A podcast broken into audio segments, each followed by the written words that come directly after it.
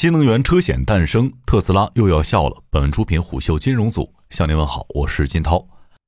千呼万唤始出来，中国终于诞生了自己的新能源汽车专属商业保险。12月14号，中国保险行业协会在官网上发布了一则通知，中国保险行业协会新能源汽车商业保险专属条款。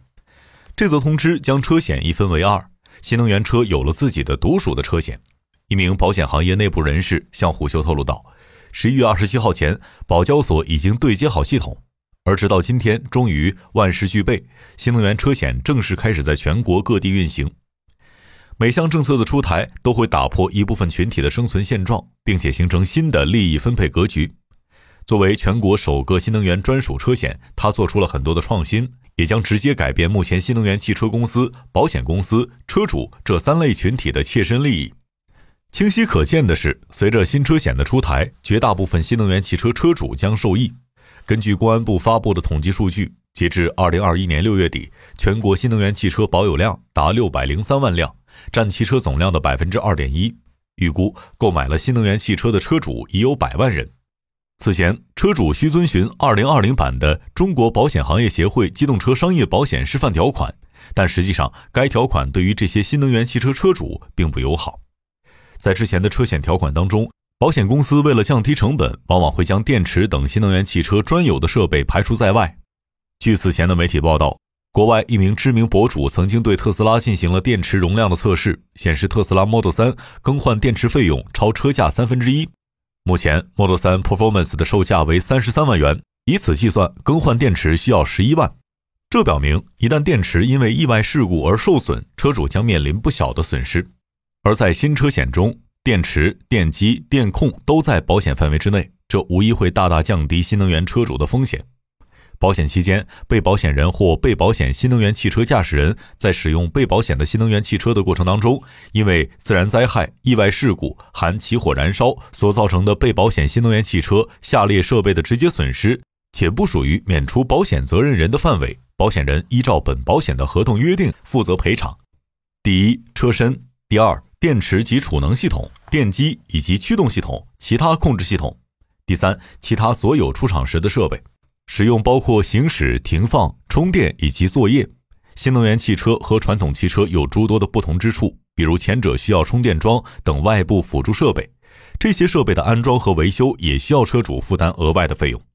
虎嗅了解到，买一个特斯拉充电桩就需要8000元，若出现维修也会给车主带来不必要的损失。而新能源车险对此也进行了保障，在附加险中加入了外部电网故障损失险、自用充电桩损失保险等等。随着新能源车险的出台，几乎同一时间，中国精算师协会也正式发布了新能源汽车商业保险基准纯风险保费表。保费表显示，25万元以下新能源汽车车型只降不涨，25万元以上车型部分上涨，但整体不超过 3%。 综合来看，保费相比之前略有下调，总体利好消费者和新能源汽车行业。一位业内人士表示，新能源汽车风险高是行业共识，而这一次综合保费的降低，明显是鼓励新能源汽车行业的发展。然而，有人笑，也有人哭。保险市场是存量市场，接近于零和博弈。当车主和新能源汽车行业获利，保险公司的利润空间或将进一步受到挤压。此次新车险出台之后的最大赢家，非特斯拉、蔚来、小鹏等新能源汽车公司所莫属。新能源车险的实施既降低了保费，又扩大和完善了保障范围，利好消费者，而最终导向的结果是解决新能源汽车潜在消费者的后顾之忧，减轻购车者的成本，推动新能源汽车行业的发展。但是另一方面，保险公司的成本也实实在在地提高了。近年来，保险公司的政策收紧，希望倒逼其向高质量方向发展。2020年9月，车险综改大幅挤压了保险公司的商业车险附加费用率空间，上限由 35% 下调为 25%， 预期赔付率由 65% 提高到 75%。 一名保险行业人士向虎嗅表示，中国一年的车险保费少了1800亿，比西藏一年的 GDP 还多。而此次新能源车险进一步将附加费用率下调至 15%， 这将进一步压缩保险公司在车险市场的盈利空间。虽然新能源汽车目前保有量只有600多万辆，只占2%的车险市场份额，但是发展潜力惊人。近年来20多个国家已经宣布停售燃油汽车的时间，英国、德国2030年，挪威、韩国2025年。因为新能源汽车快速发展的态势，英国等部分国家已经将目标提前，而挪威等国家或将于明年就能够实现禁售燃油车的目标。申万宏源分析师葛玉祥预计，2025年新能源车险保费规模占车险总保费的比例约为 15%， 预计2030年新能源车险保费规模将占车险总保费的比例超过 30%。 新能源汽车保险市场已经是头部保险公司的必争之地，除了让利给新能源车企之外，保险公司还可能在车险市场遇到更多保险代理公司的分利。2018年，小鹏汽车便成立了小鹏汽车保险代理有限公司。2020年，特斯拉正式成立特斯拉保险经纪有限公司。而在美国，特斯拉通过其掌握的大数据与数据的分析使用能力，直接与保险公司合作，参与到保险公司保险产品的设计、定价和销售当中，致力于将保险整体费用降价。新能源汽车企业早已磨刀霍霍，准备好在保险市场更进一步。